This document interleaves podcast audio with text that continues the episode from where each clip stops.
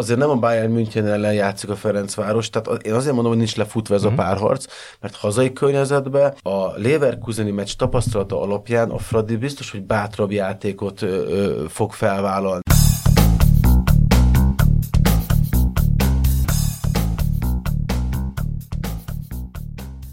Sziasztok! Ez itt az Itzer, a 24.hu focis podcastja. Én szokás szerint Kálnoki Kis Attila vagyok, és itt ül velem a stúdióban Buzsák Ákos, 20-szoros válogatott labdarúgó. Szia Ákos! Sziasztok! És Aranyosi Áron, a 24.hu sportrovatának szerkesztője. Szia Áron! Sziasztok! E, a mai adásban, miután BL és EL héten vagyunk túl, pénteken veszük fel ezt az adást, vagy játéknapokon vagyunk túl, így értelemszerűen megpróbáljuk kibeszélni, hogy mi történt a európai kupák egyenes kieséses szakaszában, annál is inkább, mert hogy a Ferencváros révén az Európa Liga 8 döntőjében egy magyar csapat is érdekelt volt hosszú, hosszú, hosszú, hosszú évek után végre újra, és hála Istennek. No kérlek benneteket, menjünk, menjünk időrendi sorrendben, annál is inkább, mert kedden két olyan mérkőzés volt a bajnokok ligájában, amelyik a, hát az egyik az talán egy lefutott meccs volt, már a első mérkőzés okán is, a Benfica Klub Brüzs, de a Chelsea Dortmund meccs azért annyira nem volt egy egyértelmű történet, annál is inkább, mert a Dortmund nyert hazai pályán egy nulla, vezetésből érkezett, előnyből érkezett egy olyan Chelseahez, amelyik egy 12-es, 12 per 2-es mutatóval várta ezt a találkozót, 12 meccsből kettőt tudott megnyerni Graham Potter csapata, és a téli átigazolási időszakban egy úszkvajen 600 millió eurót költöttek erre a klubra, ami, ami, ami hát egészen döbbenetes szám. Mit vártatok a mérkőzéstől, és mit kaptatok, Ákos? Hát nehéz, amikor Chelsea-ről beszélünk, nehéz elvárásokat megfogalmazni, főleg a mérkőzés előtt, mert annyira szélsőséges a, a mutatott teljesítmény, ami való érthető is, hiszen akkor jövésmenés volt az elmúlt időszakban, hogyha most így visszamegyünk egy évre a tulajdonosváltás, a, a edzőváltás, a, a, az új játékosoknak az érkezése, tehát én azt gondolom, a Chelsea-nek a, a, a, a jövőképe az most van kialakulóban. Tehát aki egy picit is jobban jártasabb a, a csapatsportokban, az nyilván tudja, hogy, hogy hiába veszek meg tíz világklasszis játékost, az nem biztos, hogy a, az első naptól kezdve világszintű teljesítményt tud nyújtani, hiszen az összeérésnek is megvan a maga időtartama. És most pont ezt látjuk a, a, a Chelsea-nél, mint egy fiatal játékosnál, hogy nagyon-nagyon hullámzó a, a, a minőség, és egyértelműen az eredmény is, hiszen talán a hétvégén ö, ö, sikerült nyerni a, a Leeds ellen, de előtte háromszor zsinórba ö, veszített a csapat. Nem tudom, hogy a Chelsea-re, ö, ha visszaemlékszünk, mikor volt utoljára olyan, hogy három meccset elveszítettek, tehát ez nem nagyon jellemző rájuk. És, és ez a Dortmund meccs ez, ez egy üde színfolt volt Graham Potternek a, a Chelsea-nél töltött ö, időszakában, hiszen azt a Chelsea-t láthattuk, ami, ami, amire ha kicsit mélyebben, vagy hátrébb visszamegyünk az időbe, akkor, akkor emlékezhetünk. Tehát jó támadó futball volt, sok helyzetet alakítottak ki. Ez a meccs alapján azt gondolom megérdemelte jutottak tovább. De már az első meccsen is ez volt a jellemző, ott is 21 kapura levésből sikerült nulla gólt lehozni, amire az Opta szerint utoljára azt hiszem, ha jól emlékszem, 2010-ben a Manchester United volt képes, tehát senki nem volt még ilyen, hogy, hogy ennyi lövésből nulla gól, tehát tényleg intenzíven, aktívan, jól, jól futballoztak, nekem kifejezetten tetszett. Mi változhatott a játékba, vagy mit rontott el a Dortmund annak kapcsán, hogy nem sikerült megőrizni ezt az egy gólos vereség, vagy egy vezetését? Én a, én a Chelsea-nél azt láttam, hogy, hogy ez egy kedvelt fordulat, hogy mintha kupa döntő lenne.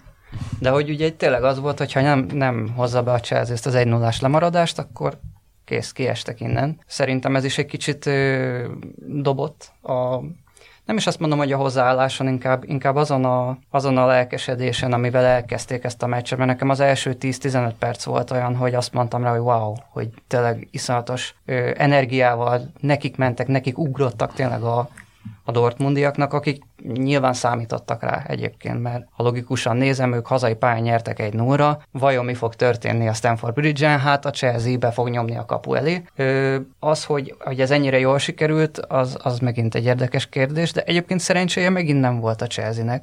Hát pont azt akartam, hogy, hogy konkrétan ugyanúgy folytatódott ez a mérkőzés, mint a bajták Dortmundba, ugye itt azért volt helyzet, helyzet hátán a Havertz az, az kihagyott ugye egy hatalmas helyzetet, vagy mondjuk jól védett a kapus kétszer is talán, ha jól a emlékszem. is volt. Hát igen, volt lesgója is, így van. Tehát olyan volt, mint hogyha hogy ugyanaz folytatódna, hogy 21, oké, okay, 0, 22, 0, 23, 0, 24, 0, tehát minden kifele pattan ennek, ennek a volt csapatnak. az a kapufa, ami a kommentátor is hosszasan fejtegette, hogy ugye a kapufának a belső tövét találta, vagy nem a tövét, igen, bocsánat, igen. de hogy, hogy onnan simán befelé is pattaltott volna, és végig pörgött a kapu előtt, és kiment kirúgni rugásra, szóval tényleg el voltak átkozva ilyen szempontból. Igen, de ezek a dolgok, amik, amik majd változnak. Tehát, hogy valahogy ez, ez, a, ez a fortuna, hogy mikor áll mellénk, vagy mikor, mikor nem áll mellénk. Tehát én azt látom, hogy, hogy amit csinál a Chelsea, az tehát jó úton haladnak, jó az egész koncepció. Én azt gondolom, hogy a, a játékos igazolások közül is azokat, akik, akiket leigazoltak, be lehet építeni abba a filozófiába, amit, amit szeretnének képviselni csak még jelen pillanatban kapufáról kifelé jön a labda, azok a, a, a döntő momentumokba azok a döntések nem úgy sikerülnek, mint ahogy, mint ahogy egy, egy, mondjuk egy Real Madridnál sikerült. Tehát, hogyha ha mondjuk a Real Madridot látjuk így 15 percig focizni, az biztos, rúgnak három gólt. A Chelsea most abban a periódusban van, hogy már kezd kialakulni az a, az a csapat, aki, aki, aki majd hosszú távon szerintem ö, ö, fogja ezt a, ezt a chelsea focit ö, ö, megalapozni. Nyilván hozzájuk azért majd mindig, mindig lesz változás, meg, meg így jönnek majd játékosok, mennek is el, de szerintem a gerince az már kezd kialakulni, az a, az a játék filozófia, amit képviselnek, az már jól látszik ö, eredményben úgy van meg az eredménye, hogy sok helyzetet alakítanak ki, ö, rengeteg olyan kreatív döntés van a pályán, ami, ami mondjuk az elmúlt időszakban viszonylag kevesebb volt, ö, hogyha Chelsea-ről beszélünk, csak még jelen pillanatban gólok nem ö, párosulnak ö, ezekkel a törekvésekkel, de borítékolható, hogy, hogy ha ezt így tovább, ezt a fejlődést ö, fogják hozni, akkor, akkor az gólokban is meg lesz majd ö, mutatva. Ugyanakkor ez nagyon érdekes dolog, mert lényegében volt a, a mérkőzés legvitatottabb szituációja döntötte el ezt a meccset, hanem nyugodtan egy-egy marad a vége, hogyha nem fúj be a játékvezető egy olyan 11-est, amin az egész világ vitatkozott utána. Ti 11-esnek ítélitek az ilyen szituációkat, vagy sem? Kell ennyire szigorúan venni a szabálykönyvet, vagy sem?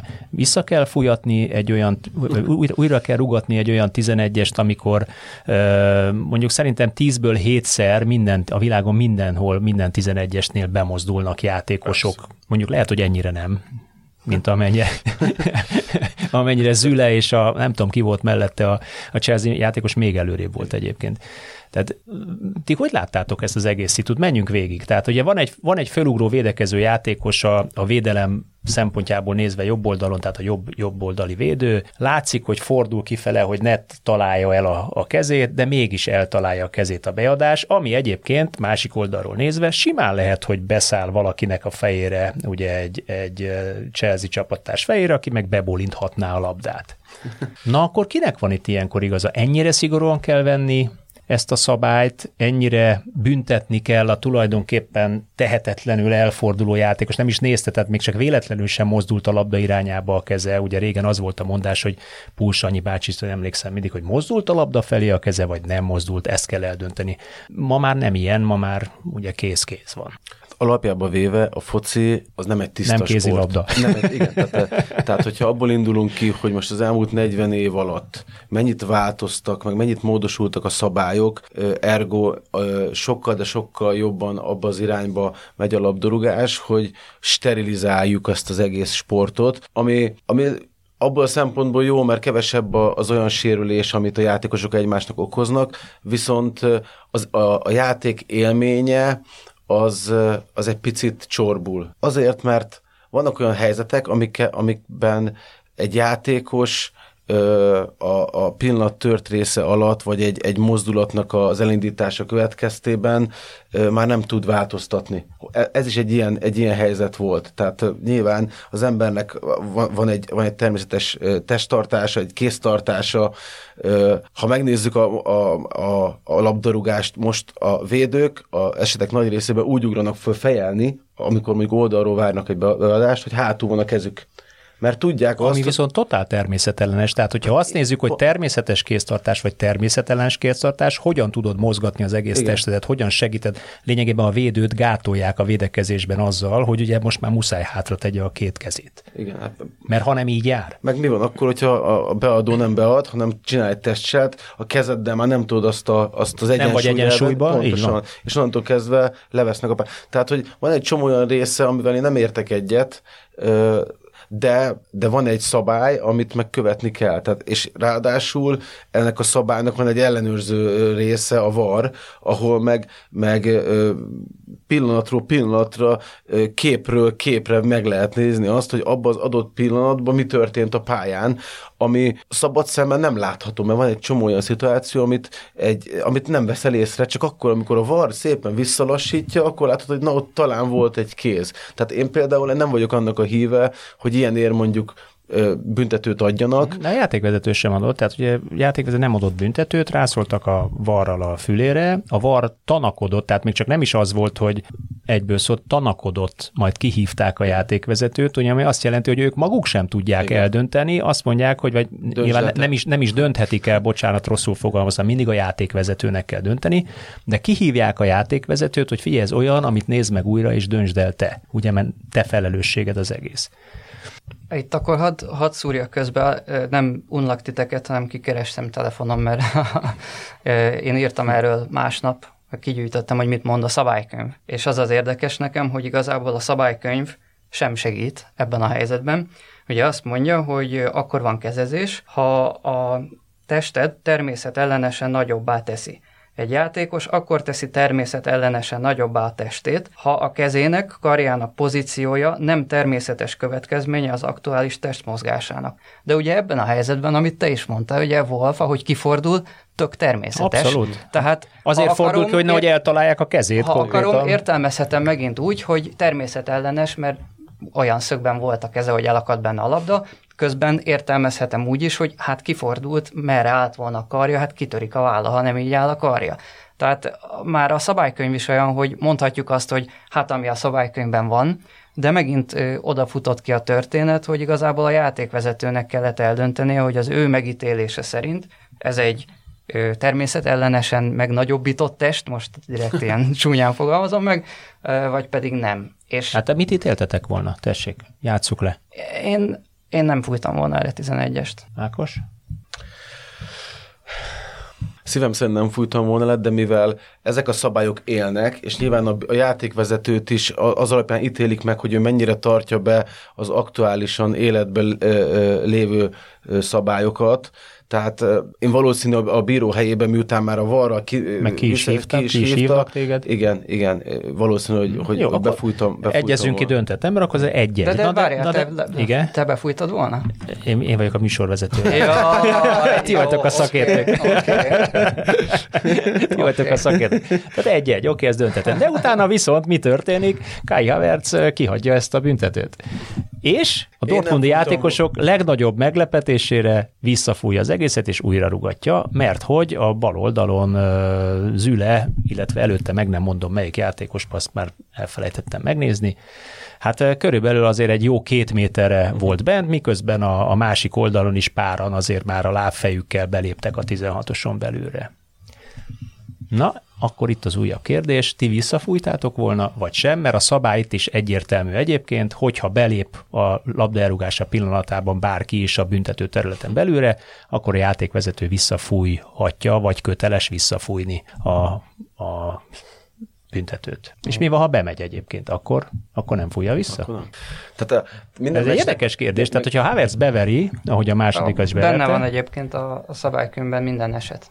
Ha, uh-huh. ha megzavarják, és bemegy, ha megzavarják, és Na, nem akkor be. Áron megnézted, akkor hogy van? Ha, ha bemegy, akkor gól. akkor nincs visszafújva. Akkor, akkor fújták. Egyébként azt olvastam, ugye... De, de szerinted megzavarta? Tehát ugye jobb lábbal lőtte Havertz bal oldalról, tehát árnyék oldalról mozogtak be. Magyarul oda ő biztosan nem látott, nem hallhatott semmit. Tehát nem volt... Az az, az érdekes, hogy nem volt én, én úgy tényező. tudom, hogy nem emiatt fújták vissza. Ja, hanem? Hanem az történt, hogy ugye Havertz kapufát lőtt, tehát Igen. nem avatkozott bele a kapus a játékba, és így aztán Havertz sem érhetett újra a labdába, mert még egyszer nem érhet hozzá a lövés után. És ezért azt számított, hogy a Dortmundi játékos, aki felszabadított, Özcan, ő hol állt, amikor ellőtte Havertz a 11-est.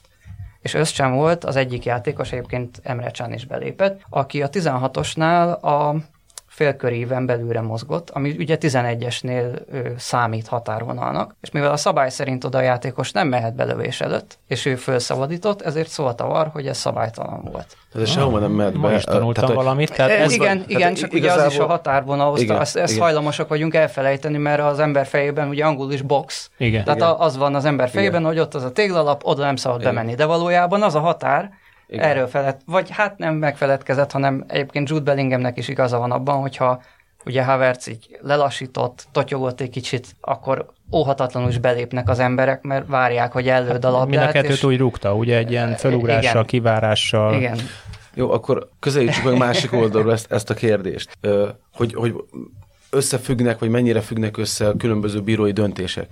Tegyük fel, hogy, hogy a 11-est azt úgy ö, harcolja ki a Chelsea, hogy kilép egy játékos szemben a kapussal, hát tiszta gólhelyzet, tehát nem ez a kezes szituáció, ami most van, hanem tiszta gólhelyzet, elütik a, játékos, elütik a játékost, a bíró befújja a 11-est. Elrúgja, valaki belép a 16-oson belülre, visszafújja a bíró, vagy nem fújja vissza. Visz, valószínű, hogy visszafújja, mert ez egy teljesen jogosan megítélt 11-es, ami, amiből már valószínűleg gólt rúgtak volna, Ö, a szabály szerint nem lépett be senki a 16-oson belülre, tehát azt gondolom, hogy, hogy elfogadható döntés egy ilyet visszafújni mert egyébként is több mint valószínű, hogy már vezetne a, a, a csapat egy nullra. Viszont ebben a szituációban, amikor már eleve a 11, vagy a 11-esnek a, a döntése sem teljesen egyértelmű, egy teljesen ártalmatlan szituációból, egy összezavarodott helyzetben, a bíró, tehát senki nem tudja, hogy most ez mi történt, a 11-es szerintem a nézők is csak úgy néztek, hogy most mi a túró van, mert, mert nem lehetett látni egyértelműen, hogy, hogy, hogy, hogy mitől áll a játék, vagy, vagy miért vizsgálódik a var. Van egy 11-es. Ha én vagyok a bíró, és egy ilyen 11-eshez segítem a csapatot, akkor utána már lehet, hogy elnézőbb vagyok egy 16-oson, valuli, 16-oson belüli belépésre. Mert ilyen, ahogy, ahogy ti is fogalmaztatok, ilyen minden, tiz- tehát hogyha most visszamennénk, a tize, az összes 11-es megnéznénk, ami az elmúlt tudom, 111-est, az borítékolható, hogy 99-nél van a 16-oson belül ö, játékos. Vagy a köréven belül. Az, az elrugás pillanatában. Igen. Igen. Tehát én az, az, azt mondom, hogy, hogy ennek van lélektana, meg, meg hogy ki mennyire szigorúan veszi, mert ezek a szabályok azért nem annyira fekete vagy fehér minden. Tehát vannak olyan szab, a szögletnél a, a birkózás. Hát akkor ennyi erővel minden szöglet után lehetne 11-es befújni, mert mert a, a szabály Hát igen, ami, ami ott megy, az, Ugye? az vice versa. Hát, igen. igen. Vagy kifele fújjatok, Igen. vagy Igen. lefújom Tehát, hogyha most ebbe az 11-esnek, irányba megyünk el, akkor a, akkor a labdarúgásból egy ilyen, egy ilyen számítógépes sport lesz majdnem, hogy, mert minden, mert minden ö, ö, egyes szituációt, hogyha jobban átvizsgálod, ha jobban kielemzed, lehet benne olyat találni, ami nem megfelel a szabálykönyvben leírtaknak. És ezért volt sokkal élvezhetőbb régen, mert a bírónak volt egy döntése, és akkor a, a, erre volt az mondás, a bírónak mindig igaza van, még akkor is, ha nincs, de ezt, ezt, ezt elfogadtuk, és ez így, ez a játék ettől volt szép. Most ez a fajta... Ez olyan, mint az ötösában a lósorsolás is. Ha valaki olyan lovat húz, hogy megmakacsolja magát, és nem megy sehova, akkor úgy járt. Vagy, Igen. a, vagy a Forma egyben a defekt. Igaz? Tehát Igen. az is vele járó ennek a játéknak. Pech, dühös az ember, de hát azt mondja, hogy megközebb nekem lesz szerencsém, másiknak lesz pekje. Tehát ezek előbb-utóbb kiegyenlítik egymást. Csak példákat Igen. hoztam arra, amit Ákos próbáltál mondani, hogy, hogy igen. Igen. De most ezen, ezen nem fogunk már tudni változtatni. Nem, mert, nem, nem, Mert hát ez, ezen- az irányba megyünk. Abszolút, abszolút. A, egy, egyébként én csak a szabályt mondtam, amúgy én se rúgtam, Mhm. uh-huh. rugattam volna újra, mert szerintem főleg az a játékos, aki ott egy másfél méterre beje volt, hát kit zavart, tök egyedül Igen. volt. Pont ő hozzá pattant ki a labda, majd fogunk még ilyenről beszélni ma. Belebikázott egyet, aztán kész. De hát Igen. azért van ott, azért, azért fallad a labda felé, hogyha kipattan a labda, akkor elbikázza onnan.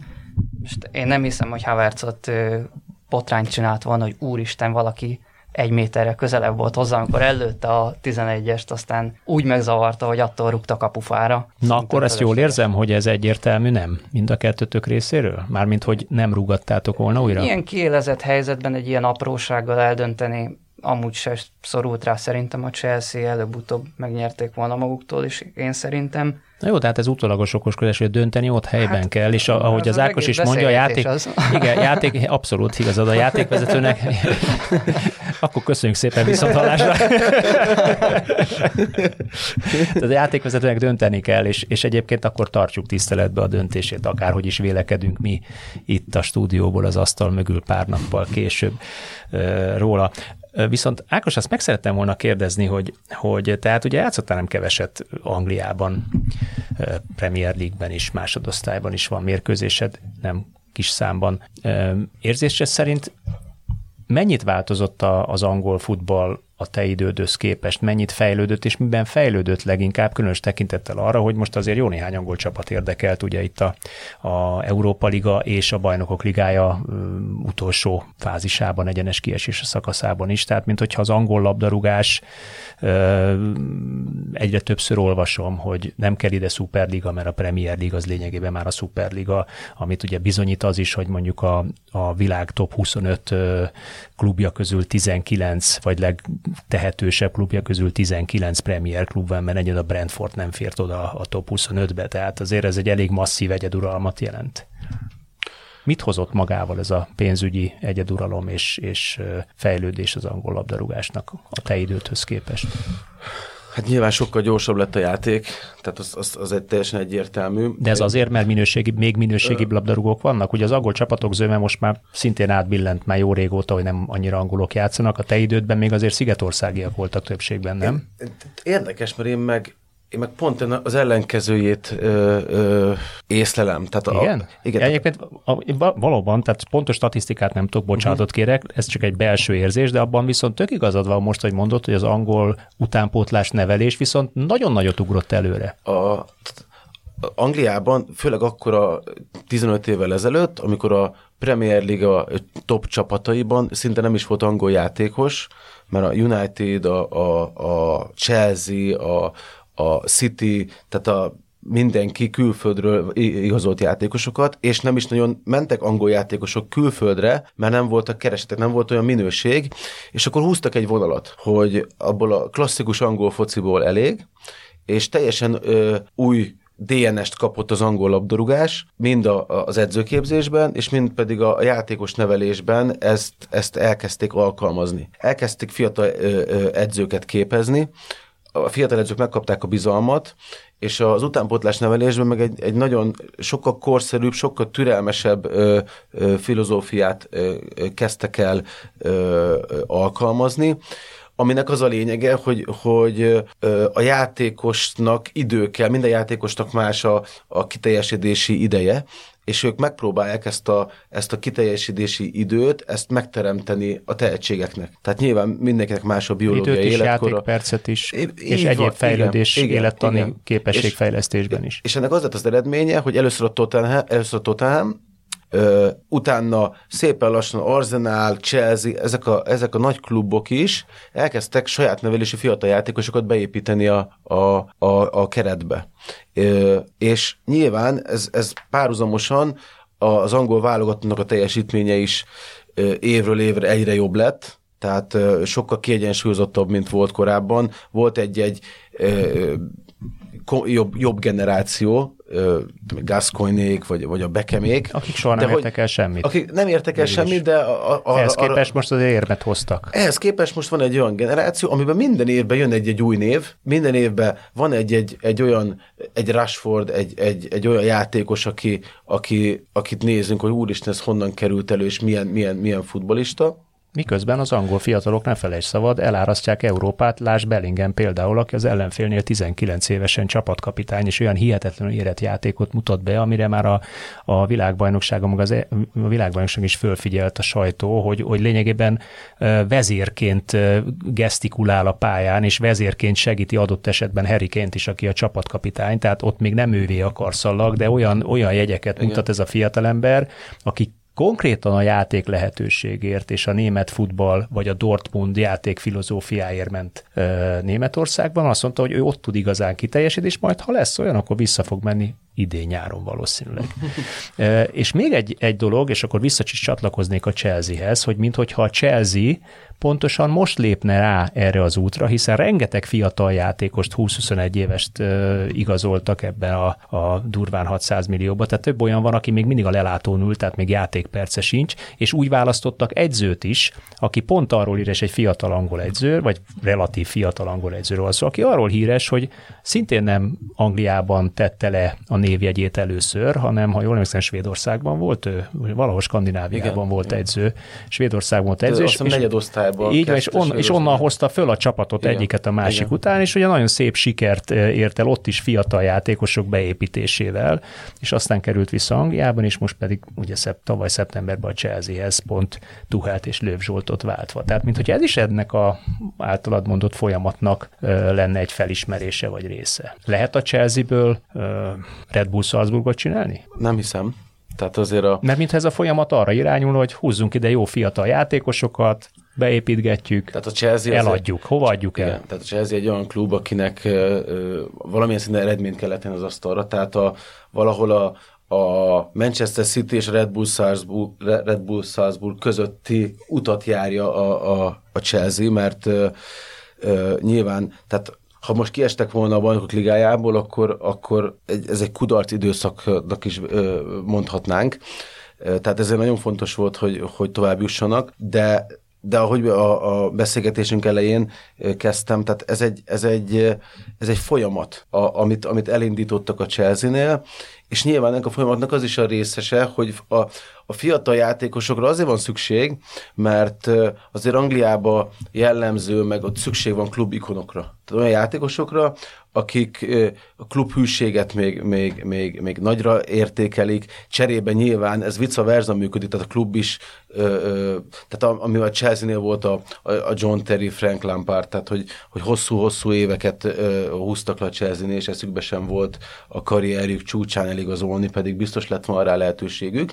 És tehát ezek a klub ikonok a, a Chelsea-nél, ezek, ezek kihaltak. Ahhoz, hogy megint föl tudják ezt építeni, ahhoz nyilván fiatal játékosokra van szükség, akik szépen lassan bele, bele tanulnak ebbe, ebbe a, a, a Chelsea létbe, mert nyilván minden klubnál más fut, futballozni. Tehát más egy chelsea játszani, más, más Belgiumba, Németországba, Dortmund. A Dortmund is hasonlóan működik egyébként, ott is a Reis. Rengeteg fiatal. Nem tudom hány éve Dortmund játékos, nem tudod elképzelni. van, van egy gerinc ott is, és igen, rengeteg igen, fiatalt építenek igen, be, igen. és többnyire egyébként a Dortmund is a fiatal ékszereket, akik már megcsiszoltak kellőképpen, szépen inkább a Szigetország Britannia felé terelnek, és a Premier League-be kötnek ki horror pénzért, ugye, mint legutoljára Holland volt? Holland, Holland, Holland igen, Holland volt legutoljára ilyen, ha jól emlékszem, így van. Szóval érdekes dolog ez. Na akkor menjünk egyel tovább, nézzük meg ezt a, ezt a Benficát. Hmm. Mitől olyan jó a portugál futball, hogy minden évben vagy a Benfica, vagy a Sporting, vagy a Porto odaér szépen mondjuk a 8 közé, általában 16 közé mindig van, vagy, vagy mindig, mindig adnak olyan játékosokat a nagy csapatoknak, akik eh, szintén fiatalok, horrorpénzért veszik meg, és egészen extrák. Jó, hogy mondtad ezt a horrorpénzt, mert ott is van a, egy Gonzalo Ramos nevű fiatalember, aki a következő horrorpénzért vásárolt támadó lesz szerintem. Ö, ők azt csinálják, amennyire meg tudom ítélni, hogy ott is ugye, amiről beszéltünk, hogy van egy, a csapatoknak van egy, ugye ez egy, ez egy fontos dinamika, hogy legyen megfelelő mennyiségű tapasztalat, ahhoz, hogy a fiatalok azok jól működjenek, különben teljesen hektikus, rapszodikus lesz a, a szereplés. És ott is ezt csinálják, most például a Joao Mário az egyik húzó neve a Benficának, 30 éves iszonyatos rutinja van, megnéztem, rugott 20 gólt idén, abból 11-11-es volt, de mondjuk úgy, hogy... De azt jól rúgja. De úgy, hogy mindegyiket berúgja, igen. Tehát, hogy egyet, egyet hibázott egész szezonban. Szóval elképesztő elképesztő a fickó, és akkor ugye nyilván ezekre a megbízható emberekre lehet építeni, mert ha tudod, hogy ennyi 11-es trux, és majdnem mindegyik bemegy, az önmagában is egy garancia, és akkor nyilván még nem beszéltünk arról, amit ő játékintelligenciában... Tud, is tud, igen. Igen, igen. Abban nem vagyok biztos, de azt hiszem, hogy a csapatkapitány is, tehát nyilván ő. vannak olyan kvalitásai, amiket még bele tud rakni, és akkor mellette ki tudnak bontakozni ezek a tehetséges labdarúgók, mint amilyen Ramos is, akinek mondjuk a sokoldalúsága szerintem az egyik legnagyobb erénye, de emellett, hogy ne menjek el a másik felvetésed mellett sem. Ugye a Benficának nagyon kiterjedt a scouting hálózata is. A Csabot Kevin is volt ott éveken keresztül. És most Kerkes Miloszt is szóba hozták a Benficával, ha jól emlékszem. Igen, Ugye, ami, ami számomra üdvözítő, mert 19 éves játékosról van szó, hogyha mondjuk Ákmárból elviszik a Benficához, ami mondjuk nem gondolom, hogy a portugál bajnokság erősebb, mint a holland, de mondjuk a Benficából tovább lépni top csapathoz, valószínűleg más, mint az Alkmaarból tovább lépni top, top csapathoz. De miért más... nem erősebb a portugál bajnokság? Végül is igazad van, mert pont ezek az eredmények mutatják, hogy a Benfica ott van egyébként, és tovább jutott a negyed döntőbe. Hát, és ott a Porto, ott a Porto is van, szintén versenyben van. Vagy a Sporting, aki tegnap játszott 2-2-t a Premier League lista vezetőjével. Tehát, és a, bocsánat, a, és a holland klubok a, mostanában nem ennyire erősek. A BL csoportból az utolsó körben esett ki a Sporting. Tehát volt mm-hmm. rá esély, mind a mhm. három továbbja. Meg, meg lehet, hogyha mondjuk arról az oldalra közétjük meg, hogy honnan vásárolnak szívesebben a nagy klubok, Hollandiából vagy Portugáliából. Most az tök mindegy, hogy melyik bajnokság erősebb vagy gyengébb, mert... Hát momentán az utóbbi idő, mint a Portugáliából. Hát, teljesen egyértelmű. Tehát azért Portugáliában. Pedig régen a holland piac is a, a Premier League egyik kiszolgálója volt, azt ne felejtsük el. Most is az, csak a portugálok Igen, csak, csak más, más árfekvésben, más árfekvésben szolgálnak Hollandiában volt PSV, meg az Ajax, tehát mindig általában két olyan csapat volt, aki, aki kiemelkedett, és ők tudtak játékosokat ö, ö, eladni. Míg Portugáliában ez a szám, ez, ez minimum három, de, de inkább négy. Mert azért a Braga is azért, azért elad egy-egy játékost, és akkor a, a három nagy, a Sporting, a, a Benfica, meg a Porto, ők meg gyakorlatilag ez a, ez a klubnak a, a, az alapja Hát most összeírnánk, hogy az elmúlt, nem tudom én, tíz évben hány millió euróért adtak el játékosokat, akkor szerintem Brutál összeg. Lenne. Brutál. Tehát hát ilyen... Az elmúlt tíz évben szerintem milliárdhoz közelít inkább, nem millióhoz, tehát a három klubot együtt vérjük, akkor nagyon, szinte nagyon, biztos. Nagyon. De, hogy a De te lesz... mit tapasztaltál a Portonál, Ákos, hogy, hogy egyébként, hogy, hogy, mert ezen a téren egyébként a portugál foci nem változott, 20 éve ugyanezt csinálják. Te mit tapasztaltál a Portonál, hogy ott, ott hogyan építik föl a fiatal játékost, hogyan teszik 20-21, 22, 23 éves korára, hogy te is mondod, olyan érett labdarúgóvá, hogy aztán nagyot tudjon ugrani Anglia felé például? Hát nyilván a kiválasztás az, az, az nagyon-nagyon magas szinten van. Portugáliában. De mi miért nem tudunk ilyen játékosokat kiválasztani? Most nem arra, hát gondolok, nem arra gondolok, hogy Argentinából és Brazíliából hogy hozunk el fiatal tehetségeket, hanem hogy a saját tehetségeinket is, mintha én azt látnám, hogy nem megfelelő szemmel nézzük, vagy nem megfelelő módon választjuk ki. A magunkat ne hasonlítsuk szerintem, vagy ne, ne, nem is tudjuk összemérni sajnos. Nem, nem azért ne haragudj, de, de tehát az utánpótlás rendszer, ami Portugáliában már évek óta jól működik, és ők tudják azt, hogy mit néznek egy játékosba. Van egy kiépült szisztémájuk, amin ők semmi pénzre nem változtatnának. És mit néznek? Hát nyilván, nyilván nézik azt, hogy, hogy, hogy ki mennyire tehetséges, de nem is az, hogy tehát nem úgy kell ezt elképzelni, hogy 12 éves korban elkezdenek ilyen nagyon okos scoutok körbejárni a, a, az eldugott kis zsákutcákat, hogy hol látják meg a következő Cristiano Ronaldo-t, hanem van egy olyan rendszer, ahol nagyon-nagyon tudatosan és nagyon ö, ö, szakszerűen ö, megvan az a, az a fajta munkaelv, amit ők el akarnak végeztetni a játékosokkal. Eredménytől függetlenül. És ez már 6 éves kortól, 7 éves kortól, 8, tehát megvan nekik ez a, ez a, ez a, ez a kiépített stratégia, ami ami a, a Vagy nagy kluboknál... oktatási rendszernek, egy oktatási és ha végigmész ezen az oktatási Igen. rendszeren, és akkor kiválasztódsz a sor végén, tehát a legtehetségesebb. És utána 14 éves kortól akadémiai rendszer van, és ott a nagyoknál ugyanúgy bentlakásos, tehát mint ami egyébként nem biztos, hogy ez már a legkorszerűbb utánpótás nevelési módszer, ők ebbe hisznek, és ez itt náluk nagyon jól működik, és ami a legfontosabb, hogy 18 éves korban nem az van, mint mondjuk Magyarországon, hogy van egy jó esetben egy MB3-as csapat, ahova berakják a játékos nem azért, nem azért, mert be akarják majd építeni a felnőtt csapatban, nem azért, mert kár lenne elküldeni, és, és jó helyen, van, jó helyen van a gyereknek, tehát nem a, elsősorban a gyerek érdekeit nézik, vagy nem a, a klub érdekeit, hogy hogyan tudom azt a játékos tovább építeni. Portugáliában ez úgy néz ki, hogy 18 éves kor után van egy U23-as csapat, meg van egy B csapat, meg van egy felnőtt csapat. Tehát gyakorlatilag van még ott két-három lépcső, amíg... Ha... Megfelelő játékminőségű szinttel. Pontosan. Tehát ha te olyan szintű vagy, hogy már a felnőtt csapat keretéhez beférsz 18 évesen, akkor beraknak. Ha nem vagy még olyan szintű, akkor be, de, de jobb vagy, mint a, mint a többiek, akkor beraknak a B csapatba.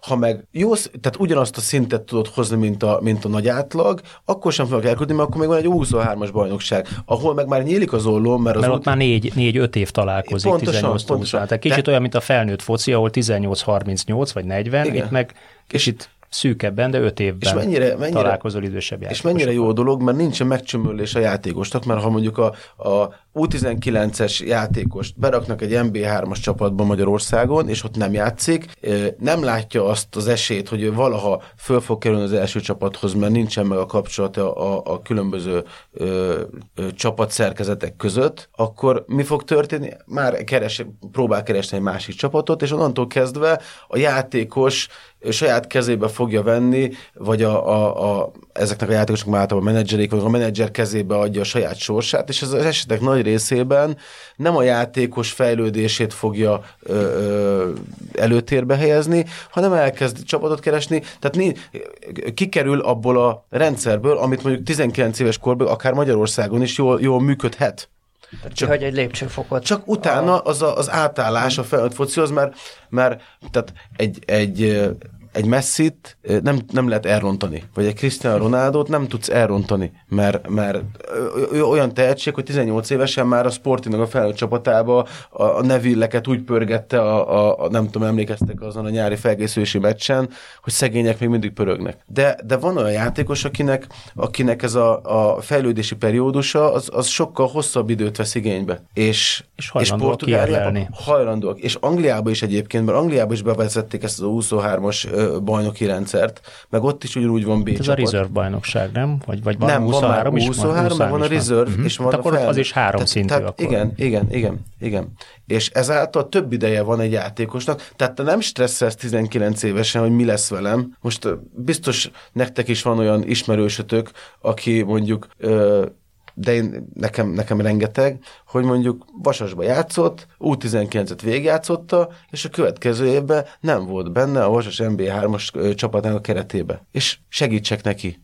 Mit, nem tudok, tehát hogy tudsz egy ilyen, tehát te kap egy olyan törést, e, van egy, van egy, van egy felépített ö, akadémiai háttere, és ki van, ki van szolgáltatva annak, hogy egy MB3-as edző, vagy... vagy Kiveszik vagy... a mankót a hóna alól, amit egész addig a akadémia, meg, bármelyik akadémia hóna alá tett, vagy klub a hóna alá Meg tett. nyilván egy MB3-as csapatnak van egy kerete, nyilván az komplet U19-et nem tudott felvinni, tehát nincsen, nincsen rá olyan megoldás, ami a játékosoknak az érdeke lenne. Mert biztos, hogy a, legalább a fele, de inkább a 70 a az, az el lesz küldve. Hm. És innentől kezdve, és lehet az a játékos, a következő két évben olyat fejlődne, hogy, hogy, hogy három év múlva ő lenne a meghatározó játékosa az első csapatnak. Nem derül ki. Hát igen, a biológiai is folyamat ugye az általában mondjuk 18-tól 23 éves korig fejeződik be, és van, aki pekhére 23 éves, 24 éves korára érik meg Isten Louis. Figu. Például. Louis igen, Figu. Igen. Hát, De hát lehet, a Magyarországon... Pirlo is azt hiszem 23 évesen került vissza a szériába, ha jól emlékszem, a Pirlo is később érő típus gyerek volt. Mindig tehát... kölcsön volt adva, van, és, és Nálunk egyébként az is baj, aztán lépjünk tovább, hogy a kölcsön, kölcsönadás nem meg kész végképp elvisz a figyelem. Igen. Tehát semmiféle találkozási pont nincsen Igen. azzal, hogy mondjuk kölcsönadnak vidékre valahova egy edzőle nem jön megnézni, egy játékos megfigyelő az anyaklubtól el nem jön megnézni. Jó esetben fél évkor találkoztok, jól érezted magad, fiam, igen, jó van, akkor hajrá tavasszal is. Szóval kicsit, kicsit ez a, a, az általános nézet, elnézést kérek attól a klubtól, amelyik esetleg kicsit jobban figyelne a saját nevelésére. No, de menjünk át a szerdai játéknapra, és pörgessük fel, aztán nem marad nekünk időnk a Ferencvárosra. Volt egy pályán PSG és egy, egy Tottenham Milán meccs, melyikkel kezdjük? Kezdjük a Tottenham Milánnal, szerintem rövidebben le lehet zárni. A Milán rúgott egy gólt az első meccsen, a Tottenham gólképtelen volt, és a Milán lehozta olyan szépen, mint ahogy egy klasszikus olasz csapat le kell hozzá, nullára kell játszani, na ők ezt nagyon tudják, ugye ne kapjunk gólt. És akkor a Bayern. Két olasz edző találkozott. Két olasz edző találkozott, igen. igen. Jó meccs volt. Igen, de az azért az nem menjünk el amellett, hogy a, a Richardson kritizálta, ugye a Kontét, ha jól emlékszem, igen. hogy, hogy azért ilyet ritkán lehet hallani egy játékostól, amikor azt mondja, hogy, hogy élesen sajtóban bírálva saját edzőt, hogy ilyen taktikával öngyilkosság kimenni egy olyan mérkőzésre, ahol, ahol be kéne, vagy meg kéne fordítsunk egy egy nullás állást. Én ezt a meccset őszintén szóval nem láttam, a statisztikák alapján nem bánom, de az egész Tata nem nekem Kontéval ebben a szezonban egyszerűen borzasztó, szóval annyira ilyen szét. Az a, az a helyzet, amikor már így látod, hogy nem működik a kémia, a játékosok annyira nincsenek összhangban, sem az edzővel, sem egymással, úgy szétfolyik az egész, én ezt látom rajtuk, és közben meg ugye az eredményeik is olyanok, hogy meg most kiírtam magamnak érdekességként, mert a közelmúltban megverték a Chelsea-t és a Manchester City-t, de közben mondjuk kikaptak a Sheffield United-től az FA kupában, a Wolverhampton-tól a bajnokságban, meg a Leicester-től kapta a 4-1-et, tehát, vagy kikapta a 4-1-re. Szóval a, ugye erre szokták gúnyosan mondani, hogy a, az angol foci Robin Hoodja, hogy a gazdagoktól elvesz a szegényeknek, a adja a pontokat. Én, én szerintem a BBC úgy fogalmazott, hogy meg vannak számlálva a napjai konténak, hogy valami ilyesmi szöveg volt, de tényleg elkerülhetetlennek tűnik az, hogy ott, ott Conte csapatában nincsen content, mondhatnánk viccesen, kevés a tartalom benne, de ez tényleg viszont a Milán meg ugyanakkor meglepetés, tehát pláne, hogyha én azt nézem, hogy ott ültem Zalaegerszegen a lelátón, miközben 3-2-re ütötte a Zalaegerszeg ezt a Milánt, amelyik egyébként teljes létszámmal volt jelen, és az összes sztár a pályán volt, és ehhez képest most ugye itt BL negyed döntőbe jutottak, jó, edzőmeccs volt, na felejtsük el, és nyári meleg. De, de tényleg szerintem ettől, a, vagy a Milántól vártatok ti ilyen bajnokok ligája szereplést, vagy ez meglepetés számotokra? nehéz, nehéz, mert vagy a, a nehéz, nehéz, vagy a nehéz helyzetben lévő olasz futballtól, és ezen belül a Milántól. Mert az olasz futball, mintha úgy kicsikét... Ugye az előző szezonban nem tudott nagyot alkotni a Milán a BL-ben, de közben bajnokságot nyert. Igen. És uh, volt az Ibrahimovicsnak egy nagy öltözői beszéd, amit uh, nem tudom, láttátok-e, és akkor ő is igazából mindenkit meg agyon dicsért, meg mondta, hogy hát mindenki azt írta, az összes újság, meg szakértő, hogy ez a Milán, ez örülhet az Európa Liga helyezésekhez odaér, aztán bajnokok lettünk. És, és én ebben hiszek, hogy ezeknek van hatalmas csapatépítő ereje, amikor azt érzed, hogy te most szembeszálltál mindennel, és legyőzted az oroszlánt is, és egyáltalán. Nyilván így a... a kedvenc, nap... kedvenc edzői szórakozás, amikor a szezon előtti szakértői vagy újságírói előrejelzéseket kitűzik a falra, és ja, hát. na, tessék, ezt kell nektek megcáfolni. De ez, ez alapján meg én kíváncsi voltam, mert én éreztem azt, hogy, vagy, vagy arra gondoltam, hogy biztos be akarják bizonyítani, hogy hát na, a bajnokságban ment, akkor a BL-ben is menni fog, ráadásul sokkal kevesebb meccsből áll egy csoportkör, mint egy bajnokság. Mm. Ugye nyilván a Napoli árnyékában nehéz olyat alkotni, ami... Most ami, idén, a, bajnokságban. Igen, áttérve a mostani szezonra, így, így mellette, mellette nehéz. De egyébként meg ha azt veszem, hogy a, ugye a Napoli megnyerte az első meccsét az egyenes kieséses szakaszban, az Inter megnyerte a, a meccsét az egyenes kieséses szakaszban. Most, mint Most az olasz foci éppen rám cáfolna arra, hogy amúgy az olasz foci és az európai top futball között nyílna az olló. Mert egyébként évek óta piaci bevételekben, meg egyebekben azért ők, ők csúsznak hátra ezen a, ezen a ranglétrán. Én, én hiszek ebben a félig, hát most már csak félig természetes körforgásban, mindig van egy, egy olyan, egy olyan nevezzük meglepetés csapatnak, ahol pont jól összeállt minden. Most ugye a Napoli ilyen. Hogy az éppen német, olasz, francia, az szerintem nagyon változó. A, tényleg az a, az a szituáció, amiről beszélek, amikor szó szerint minden úgy jön össze, ahogy össze kell jönni a tulajdonos, az edző, a játékosok, egyszerűen minden klappol, és most a, a Napoli az ilyen. És nyilván, amikor ilyen ö, csapat van, akkor ugye a többiek is az a csapat, akit le kell győzni. Mert látod, hogy, hogy most ők ezt a minőséget képviselik, legyen az a 10 per 10. Hogyha én úgy érzem, hogy az én csapatom 8 per 10-es, az még mindig tök jó, kapjuk már el a 10 per 10, tehát húzza magával szerintem a, a, ilyenkor az ellenfeleket is. Hát a Bayern München a 10 per 10-es, ugye valami nem változik a világ futballban, az, hogy a Bayern München az általában ott van az elitben, általában egészen magasra jut a, a bajnokok ligájába, az Opta az már szerintem a bajnokok ligája kezdetén is az idei BL győztes egy favoritjának titulálta, azóta ez nem változott, csak egyre erősödik. 8 per 8-as mutatója van az idei BL szezonban, nem volt még veresége. És 21 egy ami, jutott be a legjobb 8 így van, ami, BL-ben, ami szintén rekord. Ami engem meglepett, és erre vagyok elsősorban kíváncsi Ákos főleg tőled, hogy hogy egy olyan Bayern München és egy olyan Nagelsmann, aki alapvetően egy, egy elég proaktív futballt játszik 99%-nak a mérkőzésén, ezen a meccsen teljesen reaktív futballt játszott. Kiengedte a kezdeményezést a kezéből, alkalmazkodni próbált, labdát nem birtokolta, kevesebbet birtokolták a labdát, mint a PSG, amelyik pedig éppen arra épít, szokott építeni, hogy hát ugye kell a terület a Bappénak, hat fusson, inkább átadjuk kicsit a területet, és majd szépen kontrázunk. Miért? Ez, ez ugye az eredmény azt mutatja, hogy ez egy tökéletes döntés volt, kettőn óra behúztuk, összesítésbe 3-0 viszontlátásra gólt sem kaptunk. Igen, hát nyilván volt egy első meccs, amit megnyert a, Bayern, és...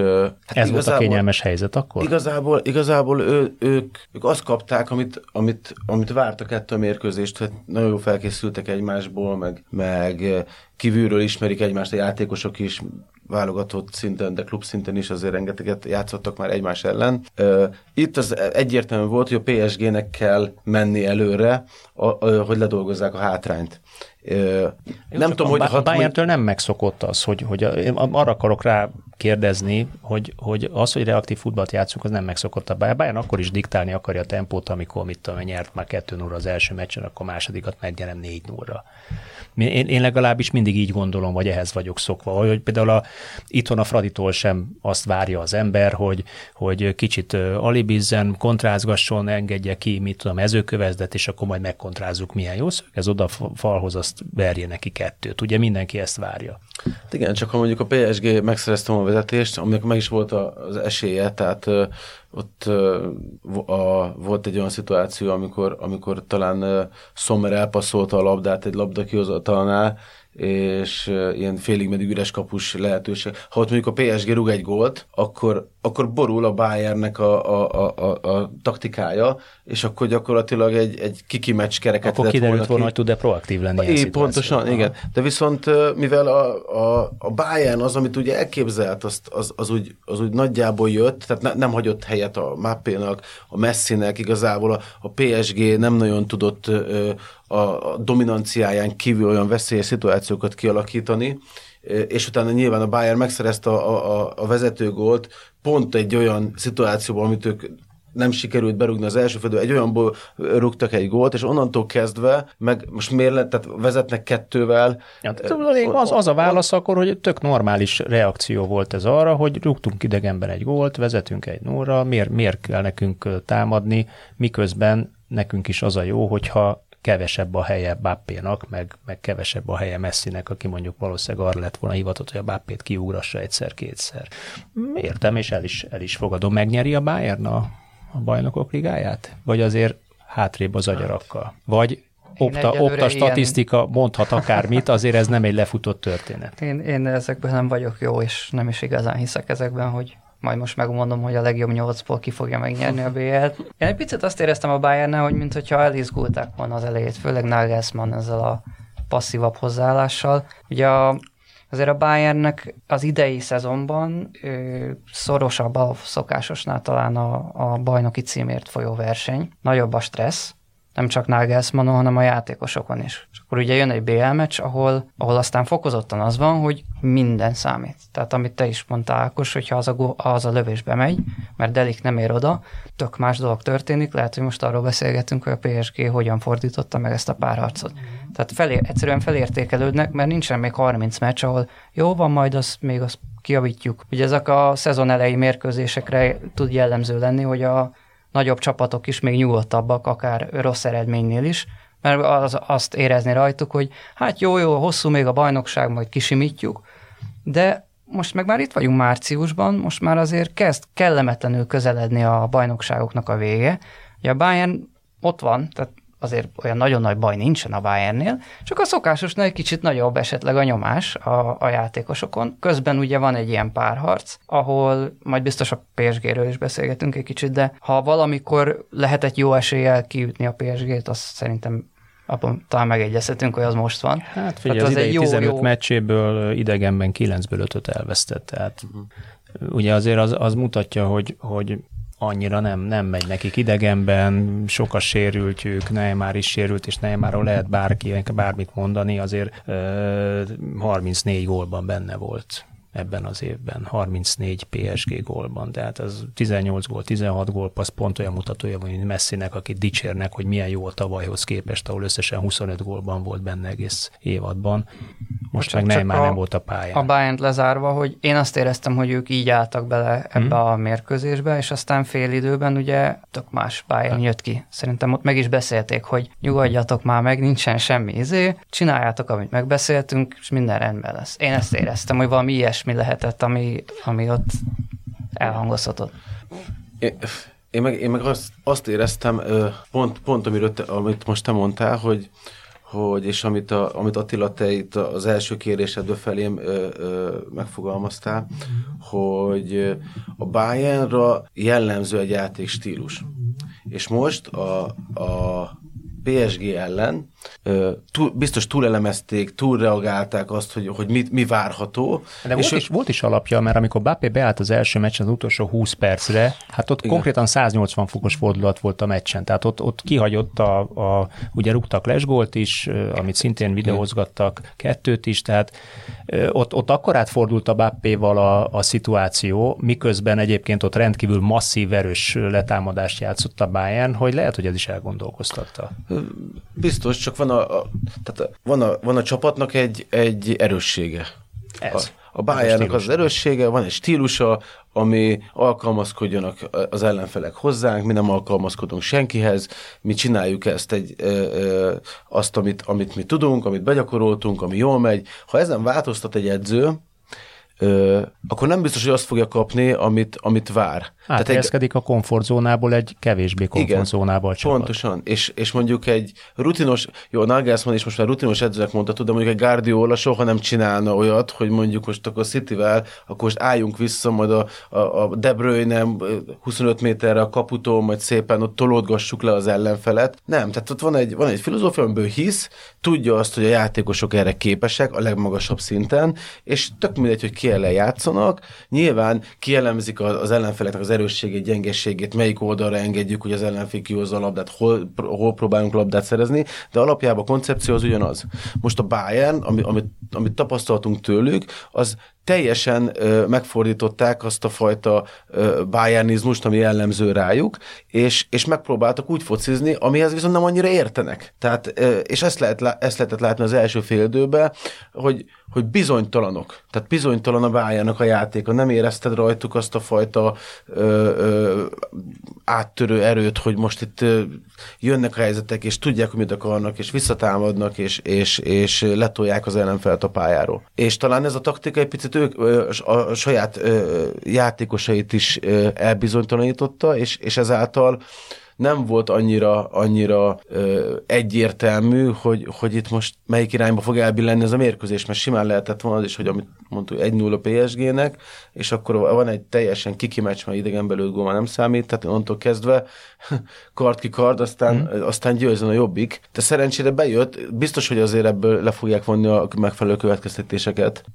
majd aztán meglátjuk, hogy például a Ferencváros milyen következtetés von le az első mérkőzésből. Térjünk is át az Európa Ligára, ami minket ugye érzékenyen érint, hiszen magyar csapat volt érdekelt. Kettő nulára nyert a Leverkusen egy olyan mérkőzésen, ahol nagyon gyorsan összefoglalva, vagy egyszerűen összefoglalva az első 15-20 percben kereste a saját ritmusát a, a Fradi, vagy kicsit megilletődött volt, aztán megtalálta, és tulajdonképpen onnan kezdve egy kiegyenlített mérkőzést láttam én. Volt helyzete a Fradinak is, volt helyzete a, a Leverkusennek is, a végén mégis a Leverkusen lőtt egy gólt, nem is akár miért, erről majd fogunk beszélgetni.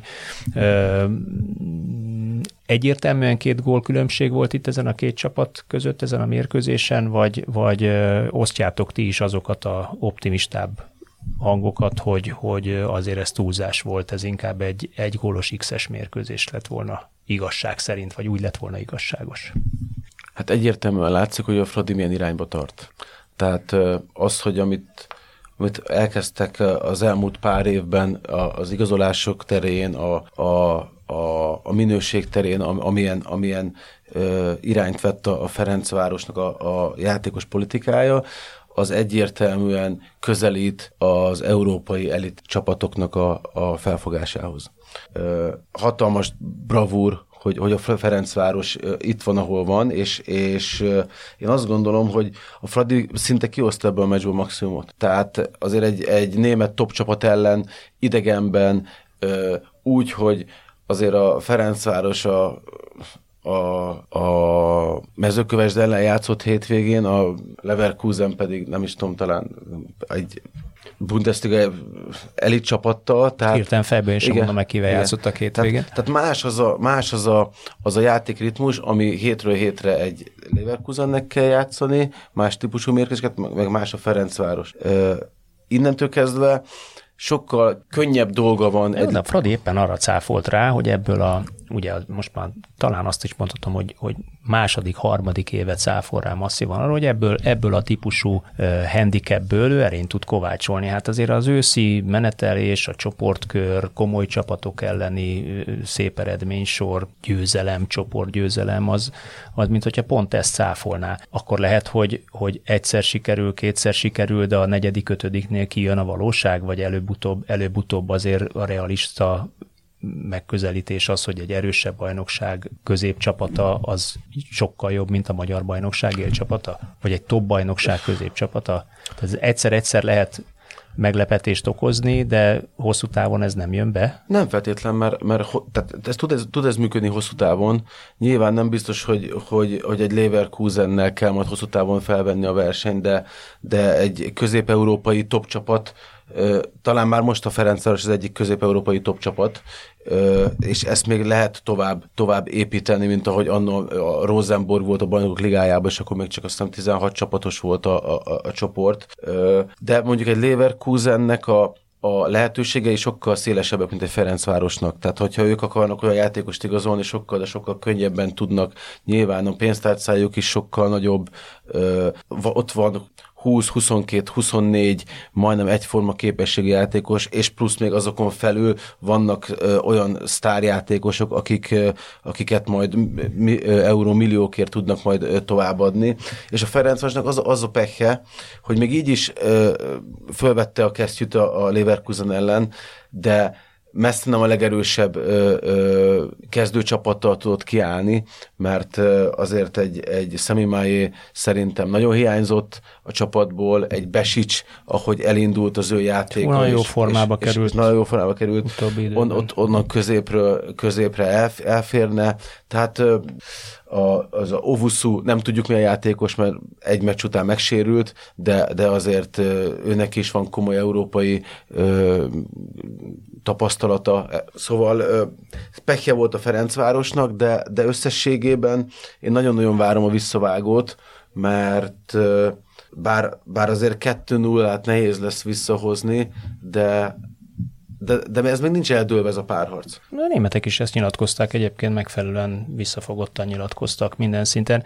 E, ami megragadott az iménti mondatodban, úgy, hogy, hogy, hogy ki hogyan tud játékost csábítani, és milyen e, lehetőségei vannak. E, azért ez a, ez a Leverkusen megvett nyáron egy Adam Rozsek nevű fiatalembert, 20 éves fiatalembert a, a Prágától a 15 millió ö, euróért, akit tulajdonképpen a, a legnagyobb tehetségnek, vagy a csehek szloboszlajának szoktak nevezni. 47 meccsen rugott, 12 gólt adott, 15 gólpassz, bajnokok ligája tapasztalata van, európai tapasztalata van már, tehát ott, ott a cseheknél ugyanígy működik szépen ez a játékos építés, mint ahogy a portugáloknál is mondtad az imént egyfelől. Ugye másfelől van olyan játékosuk, aki a rutint képviseli, mint például az Emir Báj, aki az első gólt szerezte, aki, aki hát ugye egyébként nagyon érdekes, nem tudom, olvastátok ezt a nyilatkozatot, a, a, megkérdezték tőle, hogy, hogy te vagy a legjobb lövő.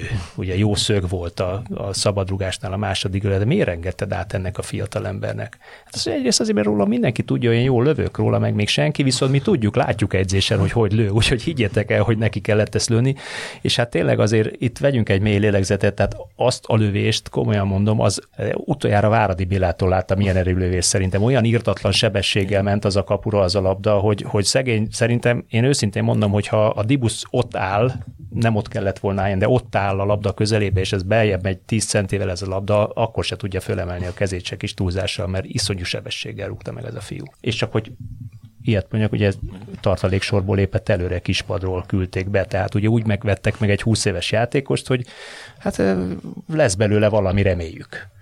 Mások a lehetőségek. Persze, más, más. Azért mondom, hogy nehéz, nehéz összehasonlítani a, a, a Fradinak a lehetőségeit, meg a Leverkusen lehetőségeit, tehát ahhoz képest zseniális, hogy, hogy még áll a, áll a Ferencváros a, az Európa Ligába, és tehát az, hogy, hogy hogyan tud egy edző belenyúlni egy mérkőzésbe. Tehát, hogy, hogy amit te is mondtál, hogy olyan játékosokat tud, tudnak behozni a, a padról, akik 10 millió eurós játékosok.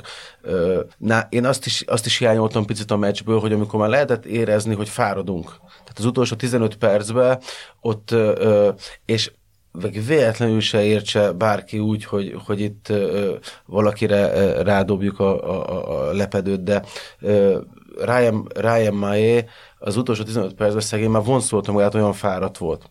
A szabadrugás előtt ő lépett vissza a középpályás vonalba, és ő szabálytalankodott. Abból lett a szabadrugás, és nem tudom, mennyire néztétek meg a, a szabadrugás gól utáni jelenetet. Ő, ő volt az a játékos, akinek, biztosítani, ke, akinek biztosítani kellett volna, hogyha ne Isten kipattan a labda, és nem azért, mert ő ezt nem tudja megcsinálni, már annyira fáradt volt fejbe, hogy a, a koncentráció az, az ilyenkor már, már el, ellaposodik, és ez nüanszok, tehát hogyha csak egy tized másodperc később reagálsz, már, már belépnek eléd, és ez történt, hogy jó, a kapufáról pattantott volna bármire, bármerre, pont oda pattant a, a, a, a Leverkusen játékos elő, aki meg, aki meg befejelte a labdát. Tehát, hogy, hogy pekünk is volt, nem biztos, hogy, hogy, hogy nem érdemeltünk volna egy kisebb vereséget, egy nullás vereséget.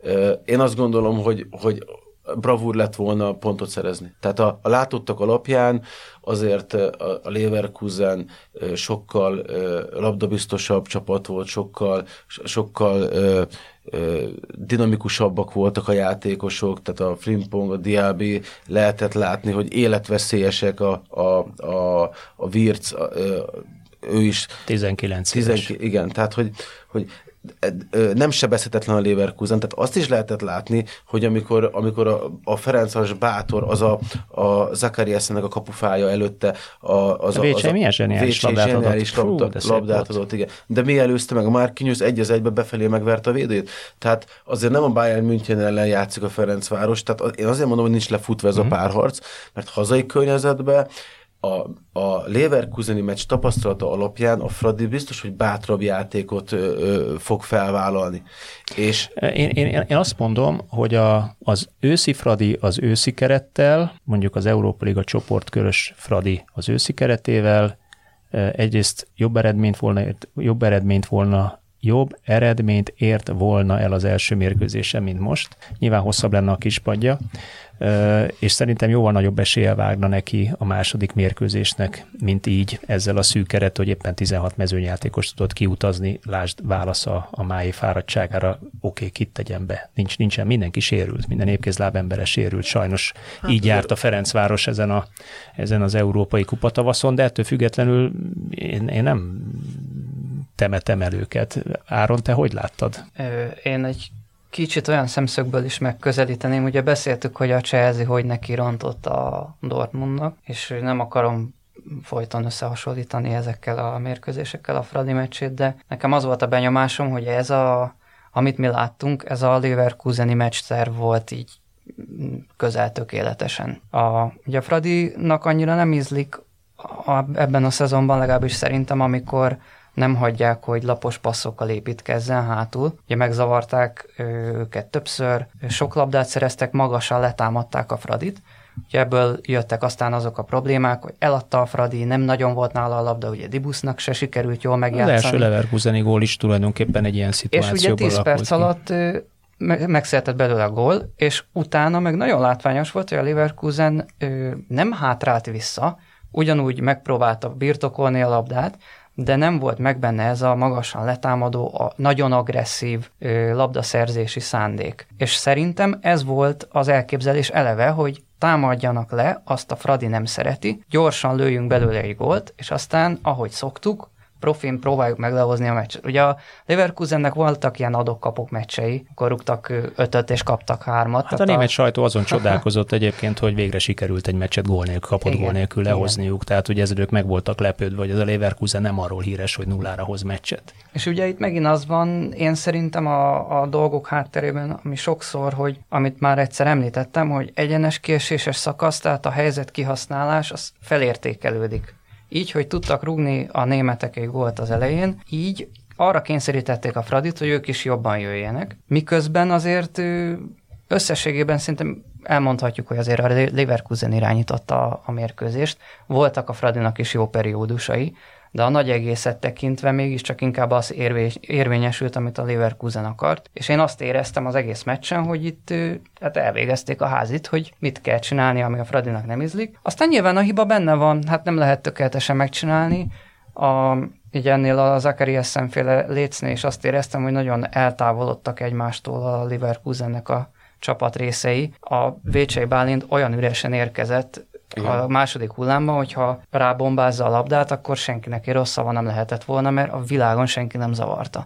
Ő egy, egy váratlant húzott, egy merészet, ami végül is én azt mondom bejött, mert az, hogy abból aztán végül nem lett gól, az, az, az már a, na, az a bal szerencse része. megoldás volt. Igen. Hát igazából de hát ugye megint az, hogy a helyzet kihasználás, amit mondtam, mert a Leverkusennek voltak lehetőségei, de azért arról nem beszéltünk, hogy szétlőtték a Fradi kapuját, vagy, vagy hogy hemzsegtek volna a helyzetektől. Olyan igazi nagy helyzete nem volt a Leverkusennek, tehát az... Ö, amit, amit, amit te is mondtál, hogy ö, ki, kö, ö, kiismerhető a Fradi játék a nemzetközi szinten. Tehát ö, az a játék, hogy, hogy hátulról elkezdünk építkezni, majd ki a szélső védőnek. Én nem is tudom, hogyha most statisztikát néznénk, hányszor ö, sikerült a belső védőnek, szélső védőnek passzolni a labda kihozatlanul. Szinte egyszer sem, mert úgy zárták le, hogy kívülről befelé zárták a, a Ferencvárosnak az építkezését, és vagy visszakerült a, a Déneshez, és ő elivelte a labdát, vagy, vagy, vagy megpróbáltunk ott belőle az SCT vagy a vécseink keresztül, amit, amire meg egyből, egyből robbantak. Tehát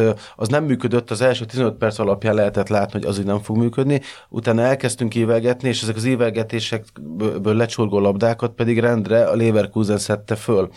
És amit a Leverkusen jobban csinált, mint a Fradi, az, hogy hogyan tudnak területet nyitni egymásnak, mert mi nem tudtunk ezzel mit kezdeni. Nekünk volt egy, egy, egy játék szisztémánk, és az nem működött, és ott a játékosok még nem annyira rutinosak, vagy, vagy nem annyira kreatívak, hogy, hogy, hogy ezeket a helyzeteket ők pályánból meg tudják oldani.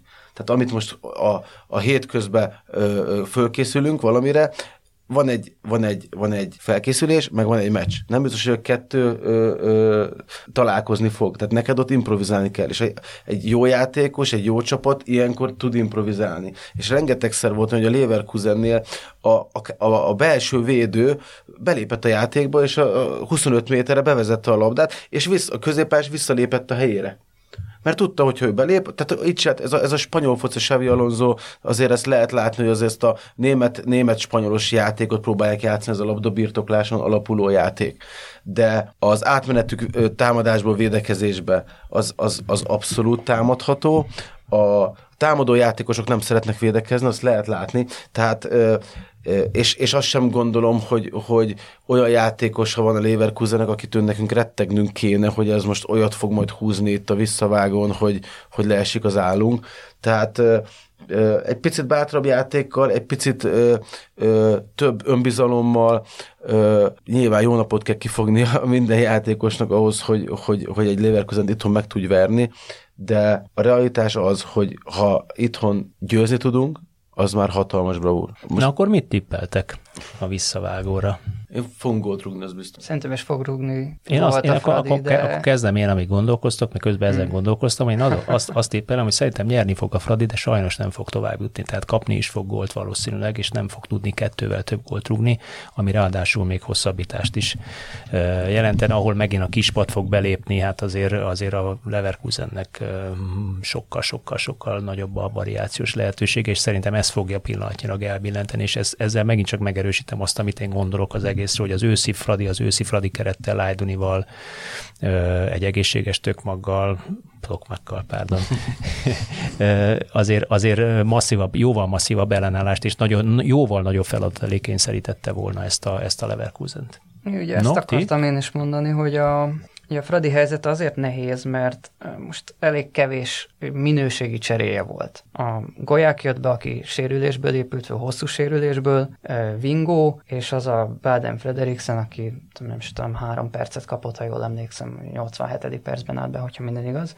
És egyébként meg még őt is hogy tapogatózunk, hogy milyen fajta futbalista, és hát itt idáig tartott a keret, és jövő héten van a visszavágója a Fradinak. Tehát nincs idő a sebeket nyaldosni, vagy, vagy elmélkedni, hogy kit lehetne mondjuk szerződtetni, hogy, hogy így megoldjuk, úgy megoldjuk. Ugye Barát Pétert nem is sikerült regisztrálni, tehát ha, ha ő jól van, akkor sem bevethető. Tehát a, hogy, hogy mondjam, a, a rendelkezésre álló futbalisták azok ugyanazok lesznek, mint az első mérkőzésen. Én arra tippelek, hogy a Leverkusen megfordítja a meccs tervét, hogy a a labdatartással kezd, és hogyha kapnak gólt, akkor föltekerik a, ugye, a, a letámadó métert, és akkor elindulnak fölfelé.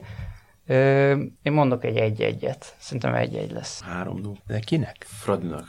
Na, akkor maradjunk ennél az optimista, maradjunk ennél az optimista megközelítésnél, bízunk benne, hogy így lesz.